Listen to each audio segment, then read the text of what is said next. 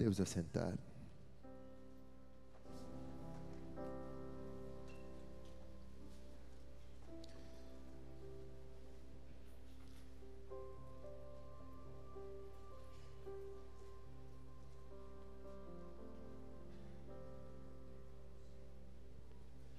Glória a Deus. Você vai sair daqui mais jovem hoje. Amém ou não? Porque a gente vai trazer uma palavra de Deus. Isso não tem a ver comigo, tá? Isso tem a ver com Deus, com aquilo que Deus está fazendo nesse lugar. Eu preciso dessa palavra para a minha vida também. Mas Deus vai entregar a nós nessa noite a fórmula da juventude. A fórmula da juventude. Milhares de pessoas gastam milhões de recursos financeiros para poder ter essa fórmula, e a Bíblia já dava para a gente gratuitamente a fórmula da juventude. Quem está comigo aqui? Então se assente aí, se acomode, evite andações desnecessárias. E eu queria te convidar aí comigo no livro de João, a carta de João, melhor dizendo, terceira carta de João. Terceira carta de João, capítulo 1. Na verdade é um capítulo só, né? Terceira carta de João. Quem está aqui? Diz assim o texto: O presbítero ao amado Gaio, a quem amo na verdade. Amado, oro para que você tenha uma boa saúde e que tudo lhe corra bem, assim como vai bem a sua alma. Vamos ler de novo. O presbítero ao amado Gaio, a quem amo na verdade Amado, oro para que você tenha boa saúde e tudo lhe corra bem, assim como vai bem a sua alma. Grava esse versículo aí. Baixa só um pouquinho o meu retorno aqui, volume mesmo, tá, Fernando? Feche os teus olhos, coloque a mão sobre a palavra. Pai amado, isso não tem a ver conosco, isso tem a ver com o Senhor. Eu não tenho nada a oferecer. O Senhor sabe que eu não tenho nada a oferecer. E não há nenhuma expectativa de receber algo de mim aqui, Senhor. Eu também preciso do Senhor. Também preciso da tua palavra, também preciso da tua revelação, também preciso do teu conselho para mim. Em nome de Cristo Jesus, enquanto aqui estamos, Faz essa palavra saltar deste livro e vir servida na nossa vida. Nós louvamos o teu nome e te agradecemos, te dando toda a honra, toda a glória e todo o louvor em nome de Jesus. Amém e amém. Pode abaixar um pouquinho mais. Baixar um pouquinho mais. Se é para Jesus, faz melhor, vai. Se é para mim, não precisa nem aplaudir. Se é para Jesus, capricha. Ok, vamos lá. Percebe-se aqui que o escritor da carta é João, o presbítero, né? Apóstolo, mas também chamado na Bíblia como presbítero. Ao amado Gaio, ele escreve essa carta a um irmão chamado Gaio, não é Caio, é Gaio, diga Gaio. A quem percebe-se no primeiro título da carta, em que ele ama muito, porque ele diz: A quem amo muito na verdade. Amo de verdade você, Gaio. Amo de verdade. E no versículo 2 ele diz: Amado, ele falando com Gaio, amado, oro para que você tenha uma boa saúde, Gaio. Oro para que tudo te vá bem, tudo te corra bem, assim como vai bem a tua alma. Algumas traduções faço, faço voto, faço um voto diante de Deus para que você, Gaio, tenha uma boa saúde e para que tudo que você faça te corra muito bem, Gaio. Assim como vai bem a sua alma. Amém ou não? Pode baixar um pouquinho mais, está alto demais aqui em cima, cara. antes de propriamente entrarmos na fórmula da juventude, eu quero rever alguns conceitos que Deus tem dito conosco aqui. Nós sabemos que a vida é uma vida de colheita. Nós estamos colhendo hoje aquilo que plantamos ontem. E é verdade que possivelmente você esteja vivendo um momento de honra, talvez, na sua vida, como fruto de algo que você plantou no seu passado, como fruto de uma boa semente que você semeou no seu passado. E possivelmente também você teve, esteja vivendo por um momento difícil, como fruto de uma escolha que você fez no seu passado, como colheita de uma semente que você plantou no seu passado. Essa semana, a Maria Eduarda, minha filha, disse para mim, pai, eu me senti muito honrada na minha classe, porque eles no colégio eles chamaram os principais alunos para participar de uma Olimpíada de matemática. E, e da minha classe, eu e mais alguns fomos chamados, eu fui chamada. E quando falaram o meu nome, eu falei, eu falei, como que você se sentiu? Ela falou assim, eu me senti muito honrada de ser uma das poucas pessoas do meu colégio escolhidas para participar de uma competição de matemática. Até hoje eu não sei a tabuada, irmãos. Se eu preciso fazer uma conta, eu pergunto para ela. Agora também, se eu precisar perguntar alguma coisa de inglês, eu pergunto para ela também. Gente, já estou consultando ela já.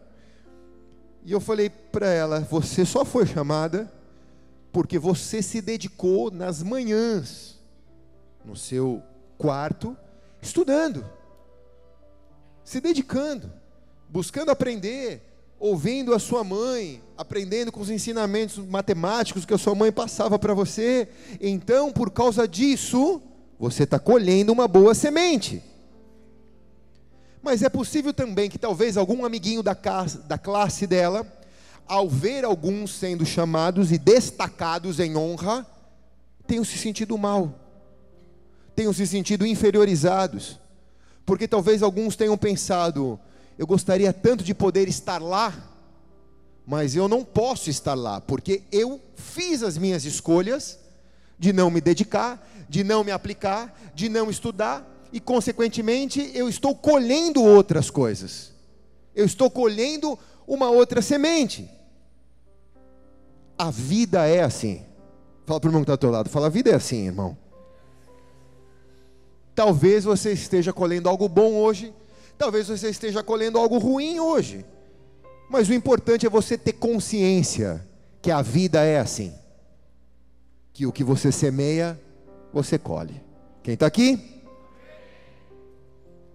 Se você semeia um tempo de dedicação, um tempo de trabalho, você colhe um salário, você colhe um, uma proporção financeira maior, você colhe. Se você se dedica mais, se você tem uma vida de atleta, se você se dedica mais ao treino, você colhe o resultado disso numa competição. A vida é assim. O que você planta, você colhe. Mas tudo isso que eu estou dizendo de plantar e colher tem a ver com a nossa vida externa. Eu posso colher um bom emprego, eu posso colher uma honra numa escola, eu posso colher um bom resultado no meu esporte, eu posso colher um bom resultado na minha vida pessoal, eu posso é, é, escolher um bom resultado no meu casamento por uma boa escolha que eu fiz. Isso tem a ver com a minha vida externa, isso tem a ver com o mundo externo. Mas é bem verdade também que existe um mundo interior, um mundo interior que nós chamamos muitas vezes de alma. Diga alma. Nesse texto de João, fala desse mundo interior, fala dessa alma, e na tradução, a palavra no, no, no grego é psique, que é os meus sentimentos, as minhas emoções, é a minha alma, não é, não é o meu espírito, é a minha alma, é o meu coração, são os meus sentimentos, é o meu mundo interior, que muitas vezes eu acabo transmitindo os meus sentimentos para o meu mundo exterior, às vezes pelos meus olhos. Algumas pessoas percebem que eu não estou bem pela minha face, pelos meus olhos. Então eu estou transmitindo o meu mundo interior para o meu mundo exterior. Eu estou transmitindo os meus sentimentos pelos meus olhos, que alguns dizem que é a janela da alma. Mas também é verdade que nessa sociedade que vivemos, nós aprendemos a bloquear esse mundo interior. Nós aprendemos a não demonstrar esse mundo interior para as pessoas, porque é um mundo competitivo, é uma sociedade seletiva, e eu não posso demonstrar fraqueza, eu não posso demonstrar dor, eu não posso demonstrar tristeza, eu não posso demonstrar medo, então eu bloqueio esse mundo interior, talvez passo uma boa maquiagem e vivo como se tudo está bem. Mas é fato de que isso não muda o que nós sentimos aqui dentro. Quem está aqui diz amém? Alguém já disse para você: O que, que, você tem, cara? Estou percebendo na tua cara que você não está legal. Quem já ouviu isso aqui? É porque você está mostrando, né? Talvez alguém diga para você: Cara, você está tão bem. Mas aí você olha para dentro de você e fala: Se ele soubesse como eu estou, quem já viveu isso aqui? Se ele soubesse como eu estou, quer dizer, você não está exportando o seu mundo interior para o mundo exterior. Isso implica em problemas futuros. Só estou colocando cenário aqui. Posso ou não, irmãos? Fala ou não fala, igreja? Só estou colocando cenário aqui, tá? Isso vai implicar em problemas futuros. Porque nós estamos vivendo em um tempo onde a expectativa de vida sobre a face da terra está crescendo.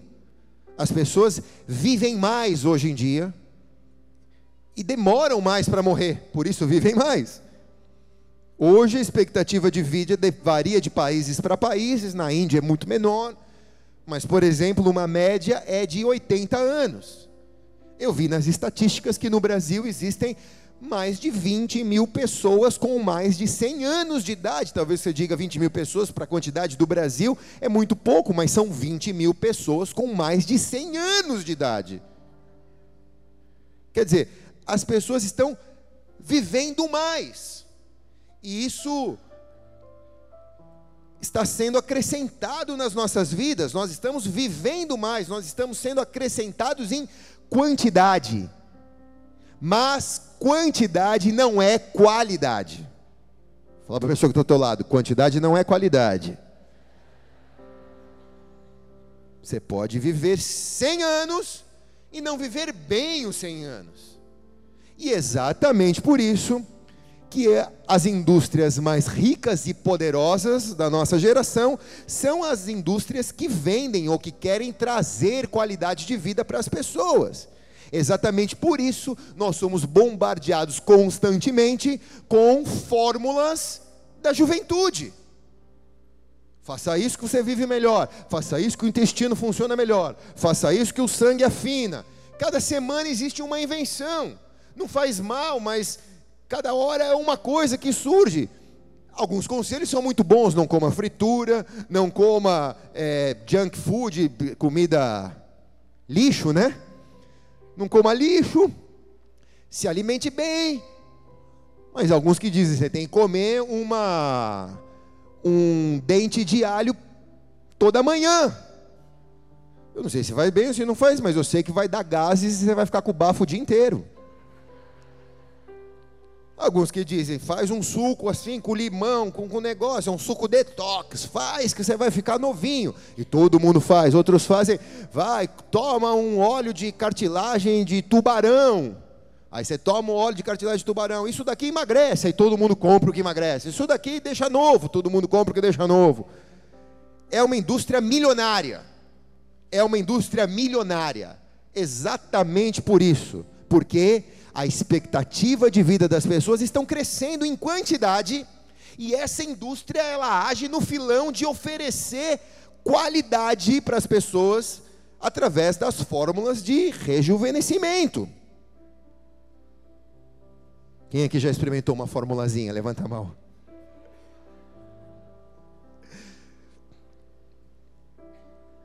Você ganha em qualidade e aí você quer ganhar, você ganha em quantidade, você quer ganhar em qualidade, né?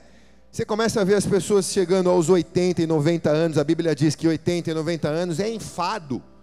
O corpo começa a ficar cansado, a vida começa a ficar difícil, porque as pessoas ao chegarem nos 80 e nos 90 anos começam a sentir o peso da idade ganharam em qualidade, mas ganharam em quantidade, mas talvez faltou um pouco de qualidade.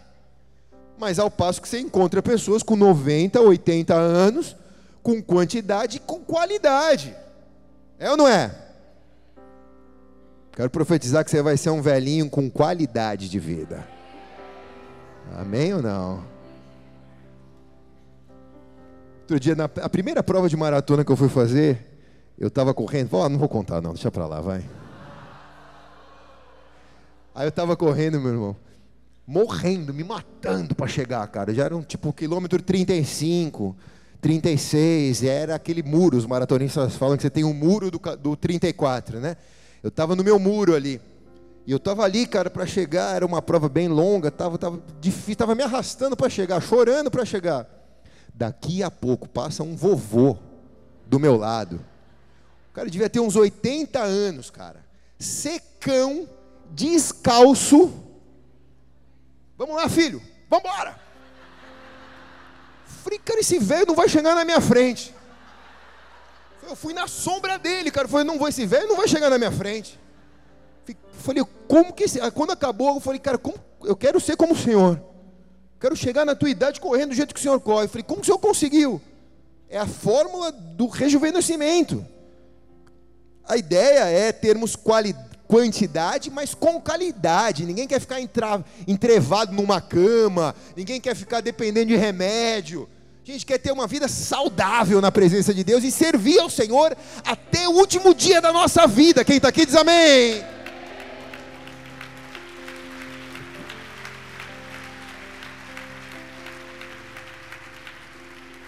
Então aí vai a fórmula. Falo ou não falo? Terceira João 1:2. Como a tua alma é próspera e saudável, eu faço votos para que a sua vida também seja. Para que tudo que esteja na sua vida seja como é a tua alma. Gaico. Que a sua psique, que a tua alma, que o lugar aonde se assenta os seus sentimentos, os seus desejos e as suas aversões sejam tão saudáveis que você possa exportar essa saúde para todas as áreas da sua vida, Gaico. Porque eu corro um sério risco de ter quantidade e ter uma qualidade física no meu melhor ano de vida, mas porque a minha alma está doente, eu não tenho a plenitude. Porque os meus sentimentos não estão curados, eu não tenho a plenitude.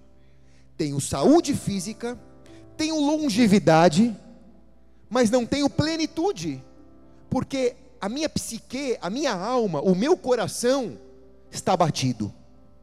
O meu coração carrega mágoa, o meu coração carrega inveja, carrega sentimentos, carrega aversões, carrega decepções, e a minha alma doente enfraquece os meus ossos. Eu corro um sério risco de chegar num patamar de vida de estabilidade financeira, de sucesso profissional, de sucesso familiar, ter longevidade de idade, ter saúde de vida mas ter uma alma doente, ter uma alma enferma. E João está dizendo ao seu amado discípulo Gaico: Gaico, tu és um exemplo. Assim como a tua alma é saudável, assim será todas as áreas da sua vida, Gaico. Então, olhe bem para cá. Quer dizer, quem manda no mundo exterior é o meu mundo interior é verdadeiramente como eu sou aqui dentro, é isso que vai dizer a minha saúde financeira, a minha saúde profissional, a minha saúde familiar, a minha saúde física até. Quem está entendendo aqui? Essa é a fórmula da juventude. Ok, pastor, mas como está a minha alma? Olha aqui para mim, me pergunta isso, fala, pastor, como está a minha alma?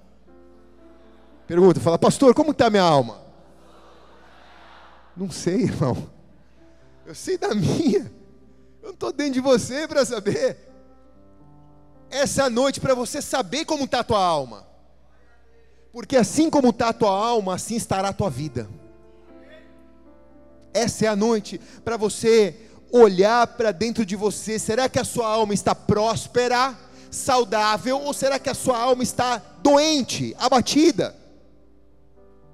Olha ao redor de você, olha para as áreas da sua vida, e olha para dentro de você, e avalie os frutos, os sintomas de uma alma que, na, que nesse momento talvez não esteja próspera. Talvez seja um momento que você esteja vivendo e que a sua alma não está próspera. Os sintomas de uma alma que não está próspera é, primeiro, vai notar ou não vai notar? Primeiro, abatimento. Diga abatimento. Abatimento não é por aquilo que eu ouvi e que trouxe abatimento, é por aquilo que eu ouvi e recebi. Aquilo traz abatimento. O que eu ouvi e recebi. Porque eu posso ouvir e rejeitar aquilo que eu ouvi. E aquilo não abate a minha alma. Mas quando eu ouço algo e eu acolho aquilo, então a minha alma entra em abatimento. O Salmo 42:5 diz assim: Por que está abatida a minha alma? Porque está perturbada dentro de mim. Põe a sua esperança em Deus, pois ainda o louvarei. Ele é o meu Salvador e ele é o meu Deus.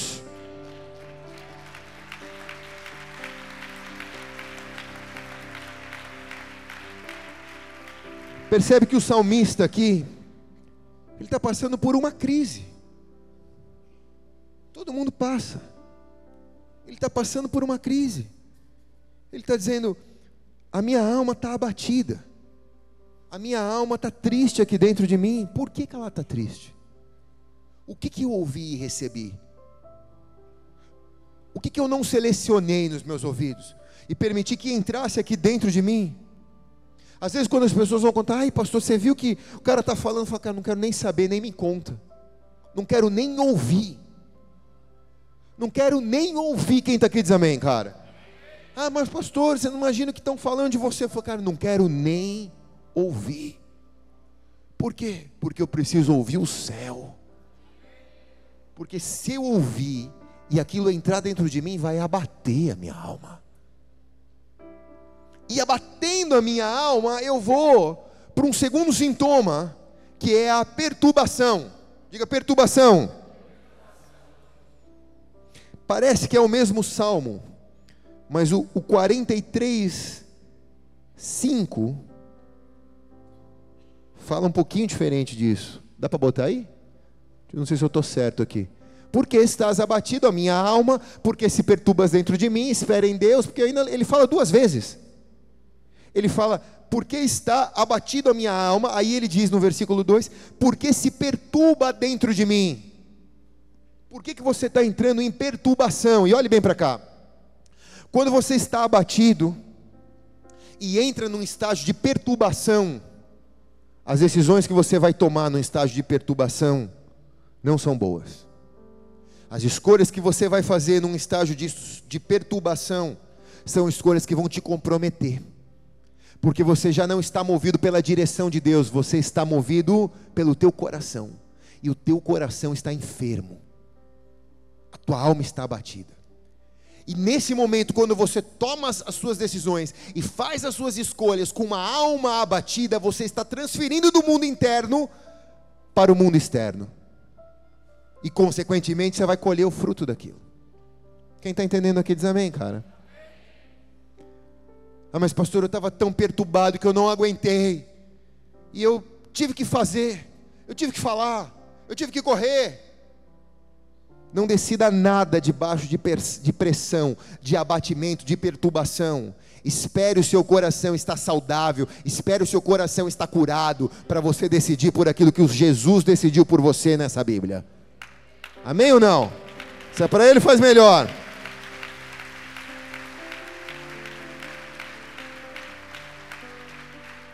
Mas isso é um processo. Eu fico abatido, fico perturbado, E terceiro, eu me sinto desvalorizado. Diga desvalorizado. Salmo 44, 26 diz: Levanta-te, socorre-nos, resgata-nos por causa de Sua fidelidade. É isso que diz, né? Sim ou não? Então olhe bem para cá.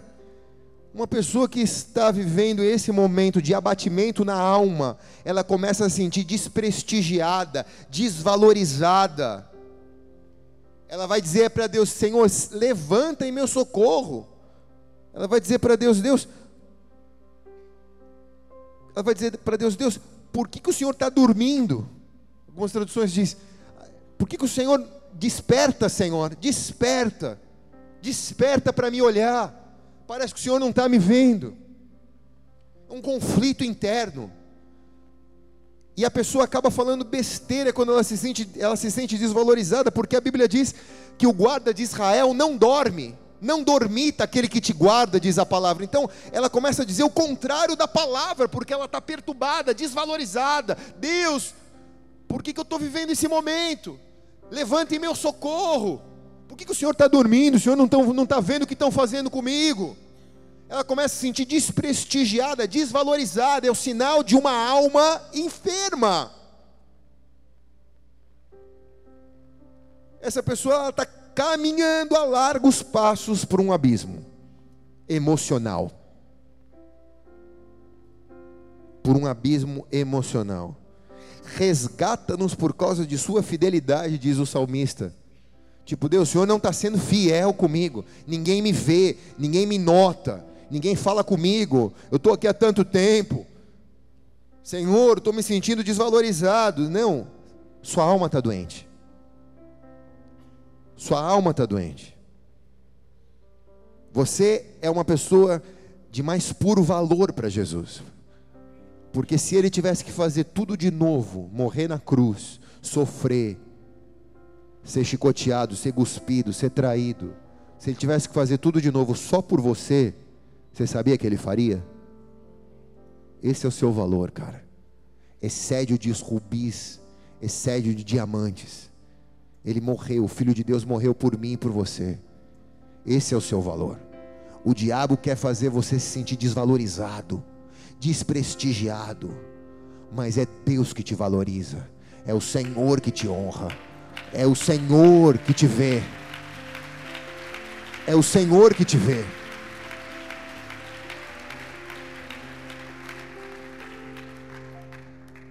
Ah, mas chegou no dia do meu aniversário, o pastor nem me ligou. O meu pastor, apóstolo Rina, não me ligou no meu aniversário. Mas a minha alma não é doente. Eu liguei para ele, falei, ó, só estou te ligando para avisar que é meu aniversário, tchau. Alma curada, quem está aqui? Sem mimimi. A pessoa que está do teu lado fala, sem mimimi, cara. Alma curada.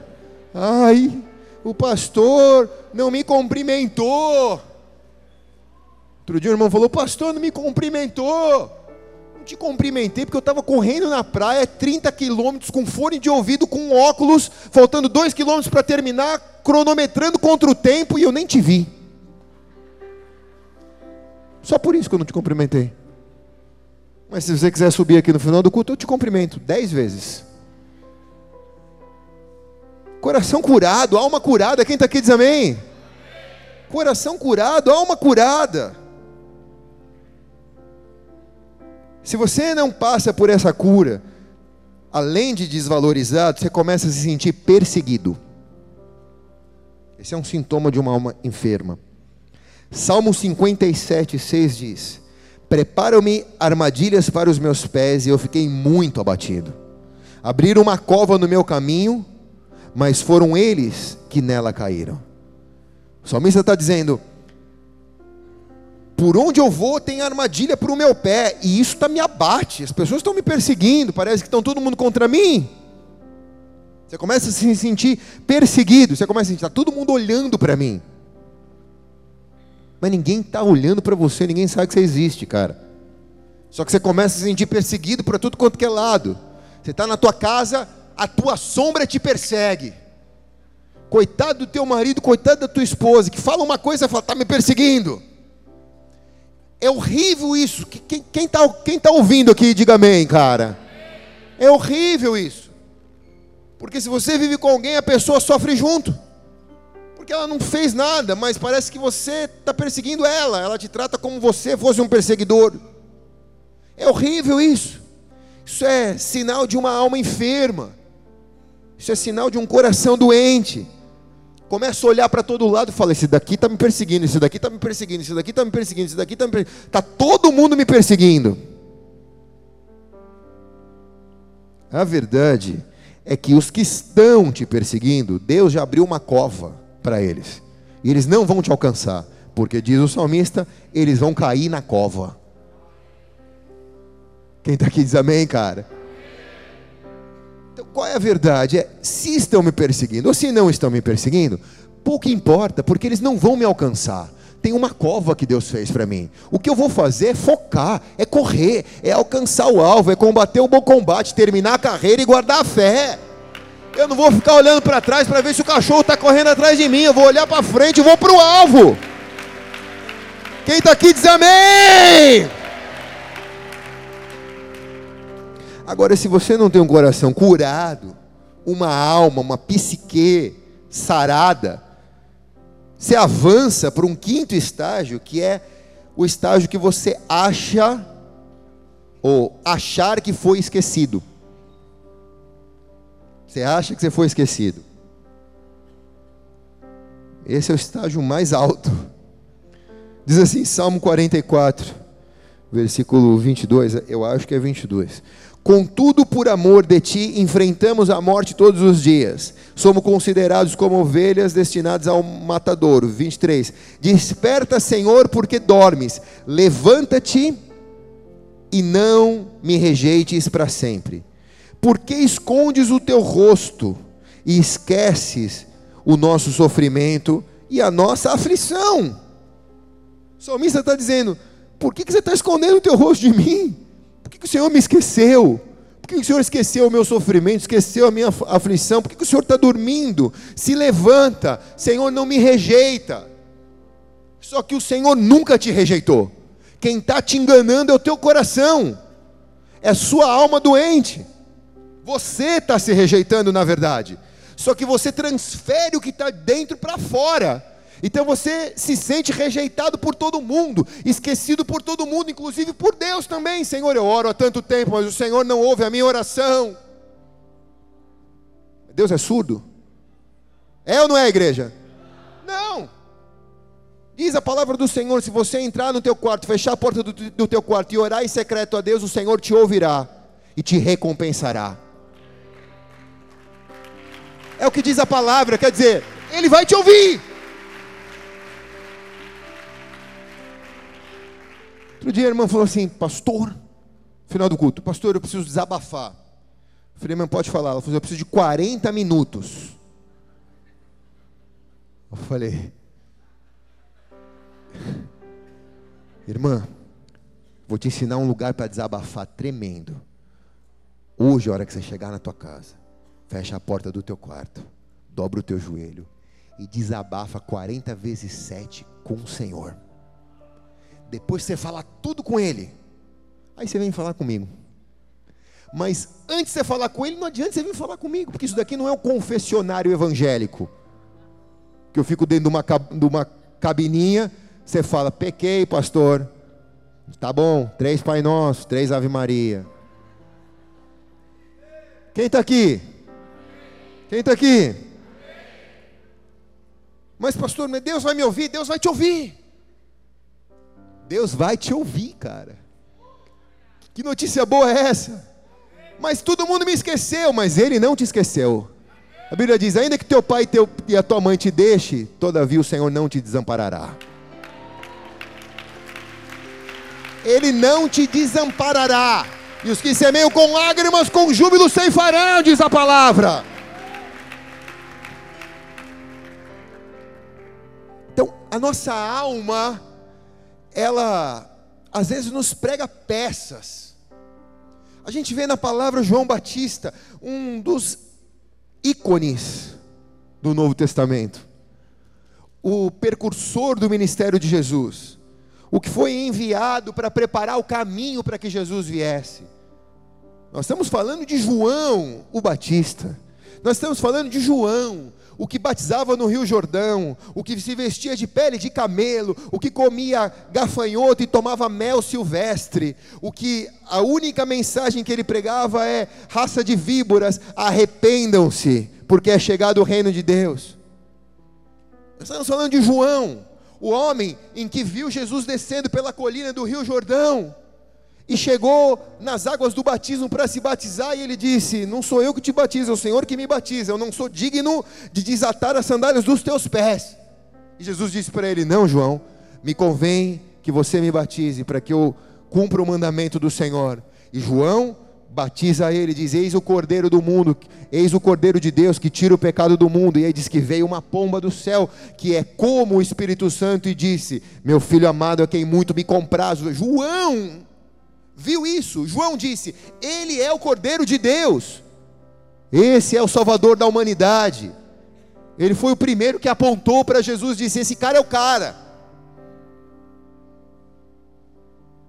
Capítulos depois, João foi preso.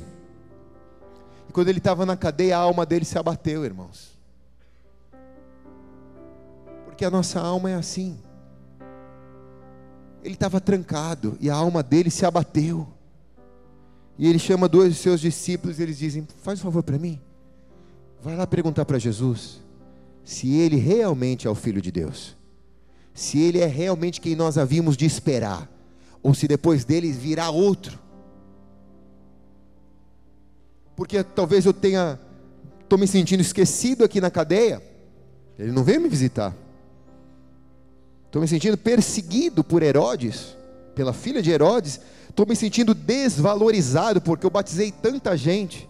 Ninguém veio aqui me salvar na cadeia. Estou me sentindo perturbado aqui dentro da cadeia.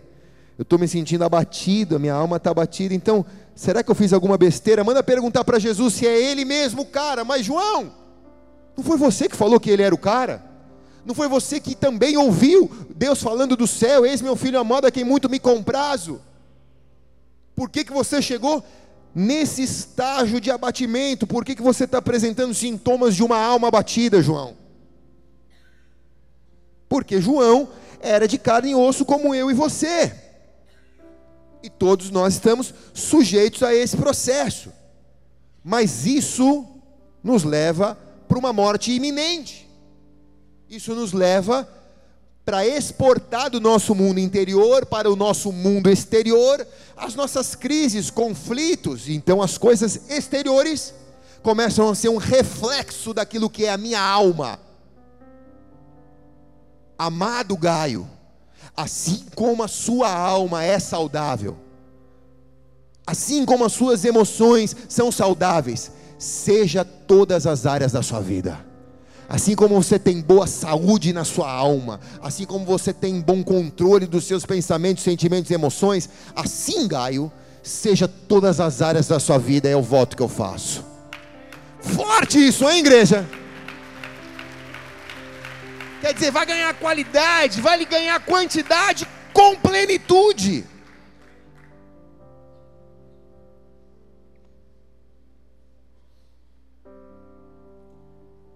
Os sintomas de uma alma curada.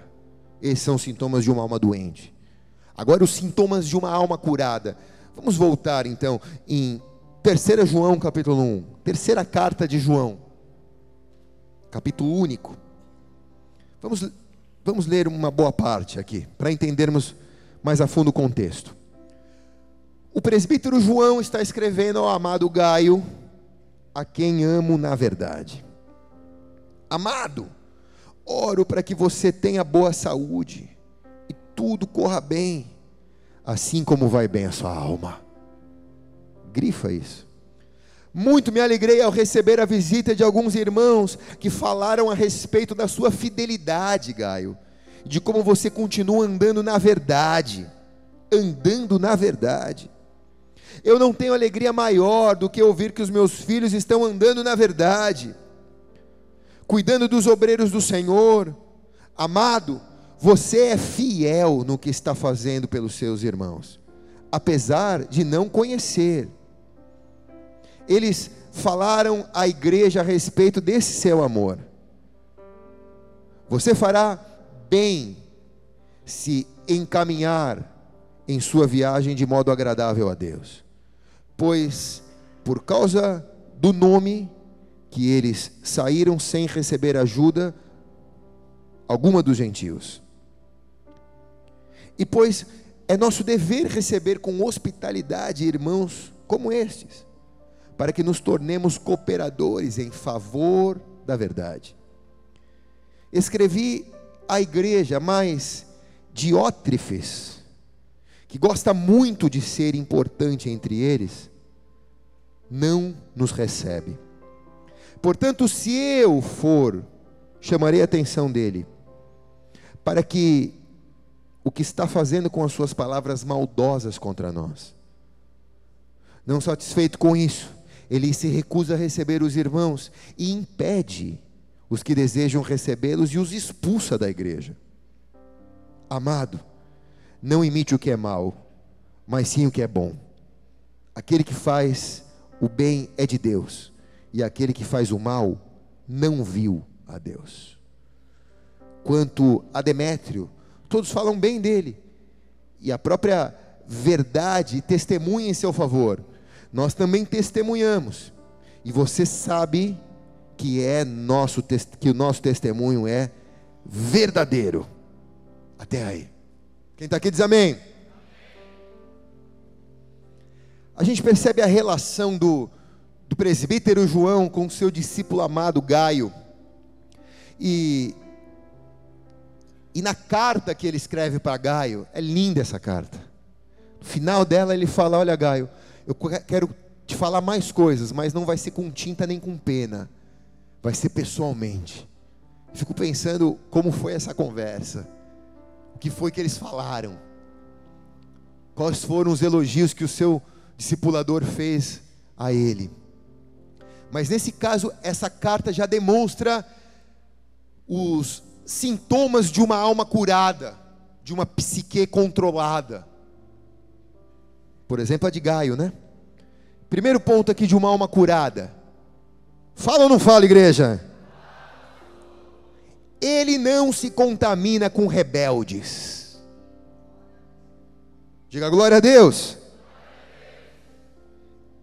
Até o prezado momento, o diálogo está entre João, o presbítero, e Gaio, o discipulador. Mas aí entra um terceiro personagem, Diófres, que na verdade é a raiz da palavra idiótrafes. Estou brincando. Mas ele era o próprio idiota, cara. O apóstolo Paulo fala, cara, esse cara, esse idiota, está fazendo um desserviço para a igreja. Esse cara, Gaio, fica falando mal de mim, fica falando mal do irmão, fica falando mal das pessoas. As pessoas que querem se converter, ele fala mal, ele não deixa, ele fica criticando. Mas você, Gaio, que convive na mesma igreja desse Diótrefes, não se contaminou com ele. Você pode falar com o Diótrefes? Claro que você pode falar. Mas o que, que, você vai falar com o Diótrefes? Você vai falar Diótrefes? Para de falar mal de João, cara. O que você está falando? Olha os frutos de João, olha os teus. João é o que deitava a cabeça no ombro de Jesus. Como você tem coragem de falar mal dele? Quantas vezes você deitou a tua cabeça no ombro de Jesus? Quando você começar a deitar a tua cabeça no nome de Jesus, aí você começa a pensar em falar nele. Mas enquanto isso, que você está falando dele, cara. Que você está falando da igreja, que você está falando mal dos irmãos. A conversa de Gaio com Diótrefes, com Idiótrefes. Você não vê, você não vê João falando, Gaio, fiquei sabendo que você foi tomar café com ele na padaria, e que ele ficou falando mal e que você ficou ouvindo. E que isso entrou no teu coração, Gaio. Você não vê João dizendo isso para ele. Você vê João dizendo para ele: você não se contaminou com o idiótrefes. Irmão, toda igreja tem o seu idiótrefes. Olha para o irmão que está do teu lado. Fala, é você, irmão. Fala, eu não sou. Ah. E também se é você, pouco me importa, porque você não vai me contaminar. Quem está comigo aqui, diga amém. Eu quero ser como Gaio. Falei, irmão, que conversa é essa? Que, que bibibi é esse, meu irmão? Olha para a tua vida. Se fosse verdade o que você estava falando, você ia estar tá dando fruto. Só que você está seco. Quando você começar a dar fruto, aí você começa a pensar em falar. Quem está aqui? Isso é um sintoma de uma pessoa que tem uma alma curada. Porque presta atenção, meu irmão. Se a sua alma é doente, você só atrai raio. Você só atrai coisa ruim. Você só traz, atrai. É, os, os iguais se atraem. O cara se rebela contra a igreja. Aí daqui a pouco tem um, um, um post nas redes sociais recolhendo todos os rebeldes. E os caras fundam a igreja, rebeldes de Cristo. Todo mundo de rebelde de todas as igrejas, da bola, da igreja do pastor Vlad, vai todo mundo congregar na igreja rebeldes de Cristo. Mas olhe bem para cá. Você é um gaio. Você é uma gaia. Não é gralha, não, é gaia. Você é uma gaia, você é um gaio. Ah, mas o que, que prega lá? Eu não quero nem ouvir o que prega lá. Ah, mas que estão falando lá? Não quero nem ouvir o que estão falando, meu irmão. Eu louvo a Deus porque essa igreja está fazendo jejum de rede social. 99,9% dessa igreja está fazendo jejum de rede social.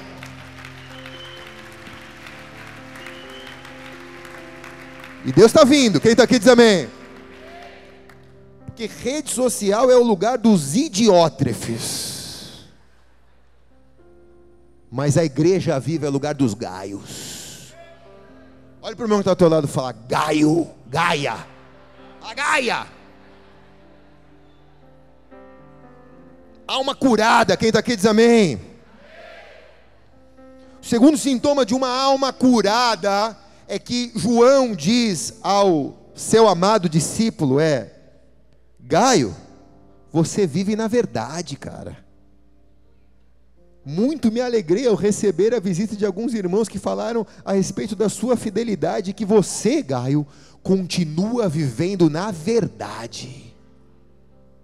Gaio, você não tem essa história de contar uma história que não é verdade, você vive na verdade. Viver na verdade é viver na transparência, igreja.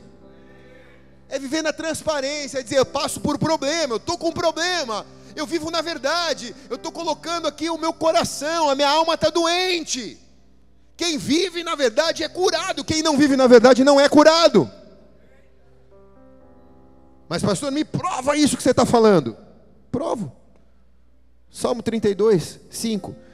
Então reconheci diante de ti o meu pecado e não encobri as minhas culpas. Eu disse: Confessarei as minhas transgressões ao Senhor e tu perdoaste a culpa do meu pecado.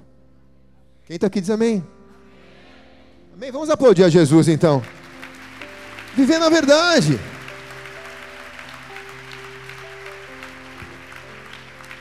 Viver na verdade. Você encontra o cara e falei, como que você está? Antes de você me falar, deixa eu adivinhar, está tudo bem, você está vivendo a melhor fase da tua vida, você está feliz, está tudo bem. Cara, vive na verdade, fala real. Seja gaio, vive na verdade. Ah, mas eu estou dizendo que está tudo bem pela fé. Isso não é uma fé inteligente. Isso é uma fé mentirosa. Porque a fé inteligente vive na verdade. Diz isso. Essa semana eu fui falar com o meu pastor. Fui falar para ele, porque eu quero viver na verdade. Fui falar para ele: olha, eu quero te contar algumas coisas, porque eu quero viver na verdade. Porque quem vive na verdade agrada o coração de Deus. Quem está aqui diz amém. Outro sintoma é que Gaio praticava o que falava praticava o que falava, Gaio. Diz que ele recebia os irmãos, Ele não falava só que tinha que receber os irmãos, ele recebia os irmãos. Então ele vivia o que ele pregava. Isso é sintoma de uma pessoa que tem uma alma curada. Ela é uma pessoa de palavra. Sim, sim, não, não. O que provém disso vem do diabo. Quem está aqui? Uma pessoa de palavra. Eu não deixei o pecado porque eu estou vivendo uma temporada, uma estação com Deus. Não, eu deixei o pecado porque eu dei uma palavra para Jesus que eu amo Ele e que eu nunca mais vou voltar para o pecado. E não importa o que eu esteja sentindo dentro da minha alma, eu sou uma pessoa de palavra. E porque eu sou uma pessoa de palavra, minha alma se cura. Porque a boca fala do que o coração está cheio. Quem está aqui diz amém. Quarto sintoma de uma pessoa que tem a alma curada, do, dos gaios, das gaias, é que as pessoas davam testemunho de Gaio. Isso é tremendo, cara. Diz: eles falaram à igreja a respeito do seu amor. As pessoas te elogiaram, Gaio. Não é você que se elogiou. Não é você que fez para aparecer. Você não precisou aparecer, Gaio. Você não precisou é, fazer um post e se aparecer para mim, Gaio. Antes de qualquer coisa, as pessoas chegaram para mim e falaram: aquele cara é fiel. Gaio é um cara firme com Deus. Gaio é um cara cheio de amor. É um cara que vive na verdade. Tudo que ele prega, ele vive, João. As pessoas chegaram e te elogiaram para mim, Gaio. Isso é tremendo. Quem está aqui diz amém, cara? A gente vive uma vida com uma mentalidade corporativa que a gente acha que a gente tem que fazer as coisas para as pessoas reconhecerem. Não! Você tem que fazer para Jesus reconhecer. E assim fazendo, as pessoas vão olhar para você, elas vão reconhecer, cara. Mas você não mudou por causa delas, você mudou por causa dele. Você mudou por causa dele. Quem está aqui diz amém, cara? Vamos, seu Luiz, bate as telhas mais forte aí, finho.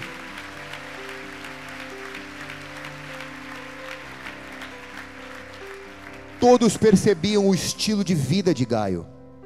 O estilo de vida de Gaio era um estilo de vida de andar na verdade, de dar testemunho, de praticar justiça, de não se contaminar com rebelde, de não se coligar com historinha da carochinha. Mas um cara focado em dar fruto, uma alma curada, uma alma sarada, uma alma que olha para frente, uma alma que avança. Uma alma que dizia: problema é do idiótrefes, eu vou, eu vou em frente. Quem está aqui? Eu estou terminando, irmãos. Já foram melhores. Estão cansados. Já estou terminando, igreja. O meu mundo interior vai exportar aquilo que eu sou. No meu mundo interior, eu tenho que andar na verdade. Eu não posso me contaminar com os rebeldes. No meu mundo interior, eu tenho que viver o que eu prego. Eu tenho que viver primeiro o que eu prego, não pregar o que eu vivo, mas viver primeiro o que eu prego. E eu não tenho que provar nada para ninguém. Eu tenho que provar, eu tenho que ser alguém para Deus. Eu não vivo para provar algo para você, eu vivo para agradar o meu Senhor. Se as pessoas dizem, olha, o pastor é um cara íntegro, é um cara... eu não vivo para isso. Eu vivo para ser para ele alguém.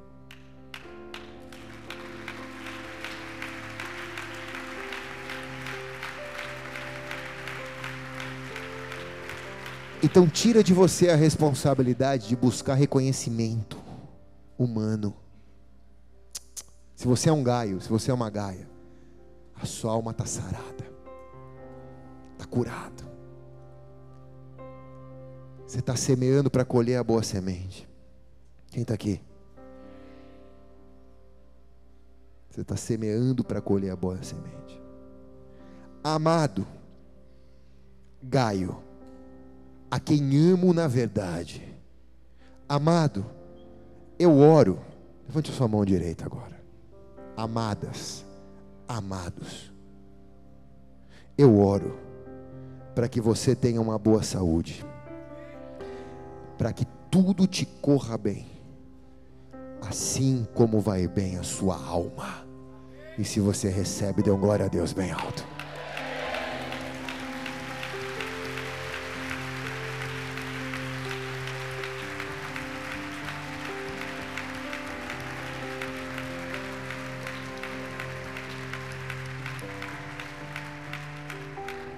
Feche seus olhos por um instante, recline a sua cabeça.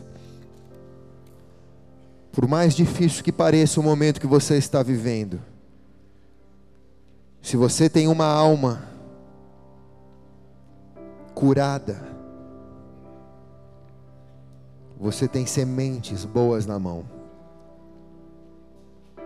para transformá-las em frutos futuros. Como está a tua alma, meu irmão? Como você está? Você não precisa se enganar, cara. Você tem que viver na verdade. Como você está? Estou me sentindo esquecido, desvalorizado, perturbado, abatida. Porque está abatido a minha alma? Porque se perturbas dentro de mim. Você está como o salmista naquele, naquela crise dele. É um momento esse. Não adianta você comprar um carro novo, isso não vai resolver teu problema. Não adianta você arrumar uma mulher nova, isso não vai resolver teu problema. Não adianta você mudar de igreja, isso não vai resolver teu problema. Não adianta você trocar de roupa, isso não vai resolver teu problema. Não adianta você trocar de sexo, isso não vai resolver teu problema.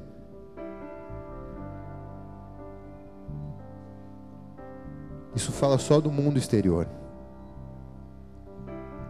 Você tem que olhar para dentro de você. Essa é uma noite de cura interior. De cura interior. Você tem que olhar para dentro de você e dizer: Como está minha alma? Ó, oh, minha alma, como você está? Por que está batida dentro de mim? Por que se perturbas? Espera em Deus, confia nele e o mais ele fará, diz a palavra.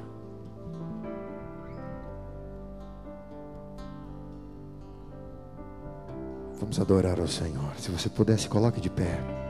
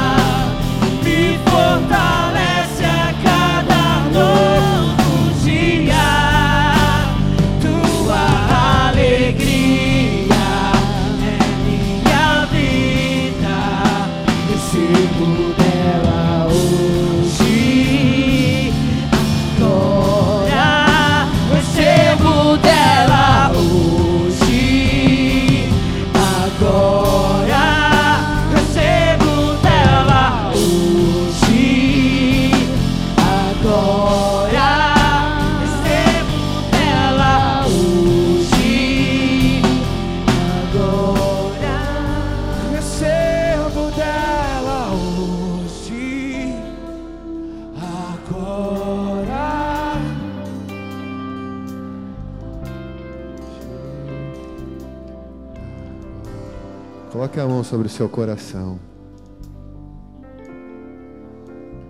Amado, eu oro para que você tenha boa saúde e tudo te corra bem, assim como vai bem a sua alma. Que a sua alma vá bem, te levando a não se contaminar com os diótrefes a viver na verdade, a pregar o que você vive, a dar testemunho de que Jesus é a sua vida e receber o reconhecimento, mas não buscá-lo, não buscá-lo. Que haja uma cura poderosa no coração dessa igreja nessa noite. Uma cura poderosa. Que isso rejuvenesça a sua vida. Eu profetizo isso, que isso rejuvenesça os teus ossos. Rejuvenesça os teus ossos. Chucantaralabaxaia. Espírito Santo. Você que está nos visitando pela primeira vez. Se você vai entregar sua vida a Jesus agora, quero que você também coloque a mão sobre o teu coração. E que aí no teu lugar você possa pedir para que Ele seja o seu Senhor e o seu Salvador. A salvação é o passo mais importante que você vai dar na sua vida. É a certeza e a confiança. A certeza e a confiança de que Deus está te ouvindo e te vendo, e que vai escrever o teu nome no livro da vida.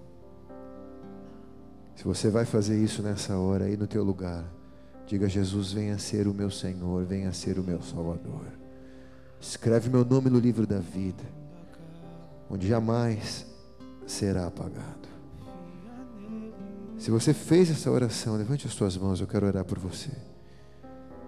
Que recaia sobre você a proteção da igreja de Jesus, porque contra a igreja as portas do inferno não vão prevalecer. Um tempo novo se inicie sobre a sua vida. Deus te dê saúde no corpo, na alma e agora no teu espírito reavivado em nome de Jesus. Eu te abençoo em nome de Jesus. A igreja pode recebê-los com uma salva de palmas.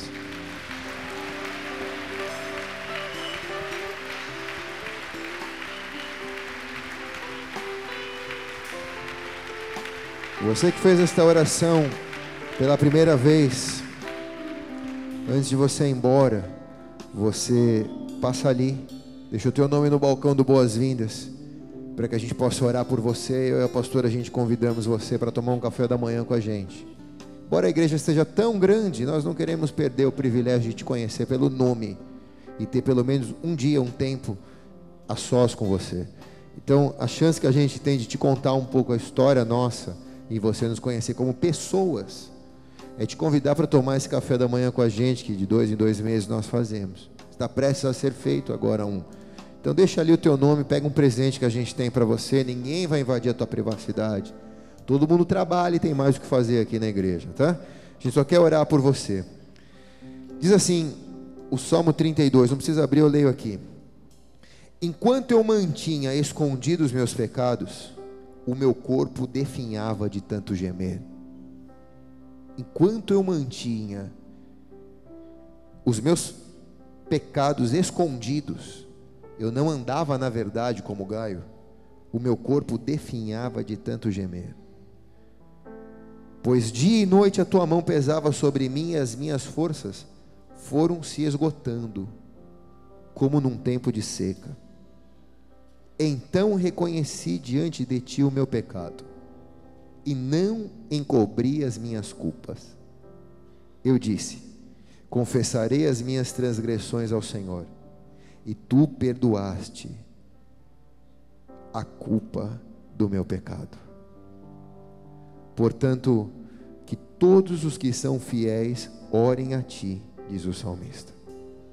Enquanto pode ser encontrado, quando as muitas águas se levantarem, elas não atingirão.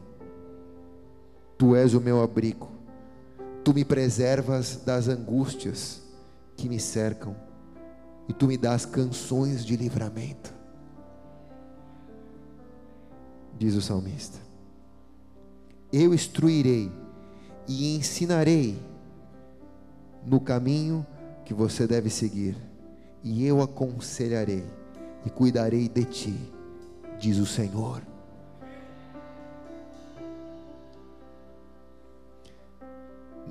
Não sejam como cavalo ou burro que não tem entendimento, mas precisam ser controlados com freios e rédeas. Caso contrário, não obedecem. Muitas são as dores dos ímpios, mas a bondade do Senhor protege quem nele confia. Alegre-se no Senhor e exultem, vocês que são justos. Cantem da alegria, todos vocês que são retos de coração. De coração. Vamos aplaudir o nome de Jesus. Vamos cantar ao Senhor de alegria. Tua alegria é minha vida, me fortalece a cada novo dia. Tua alegria é minha vida, recebo dela hoje,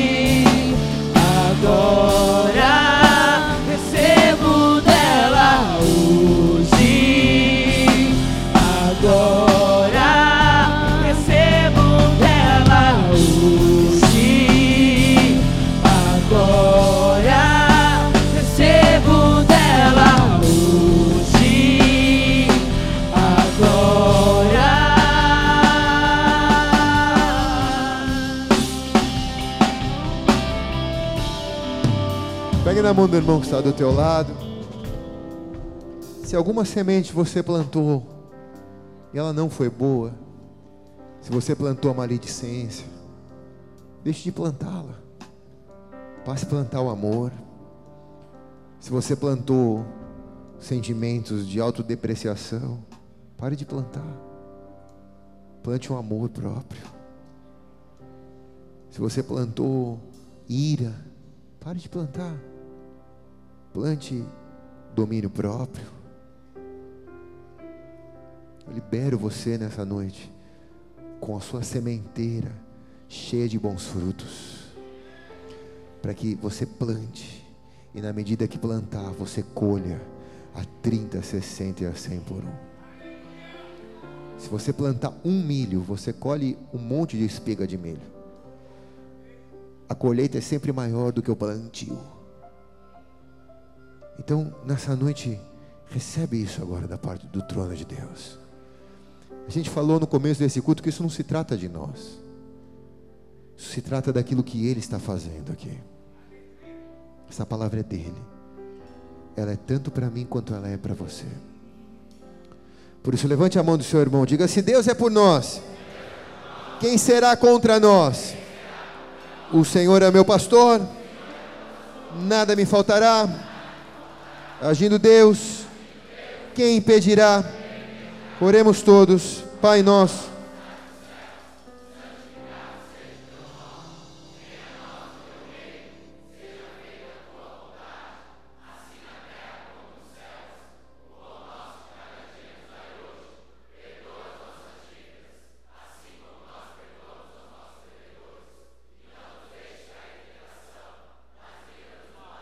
Pois teu reino e a glória para sempre. Amém e amém. Eu te abençoo, vai para uma semana de vitória. Jovem na presença de Deus, vai na paz.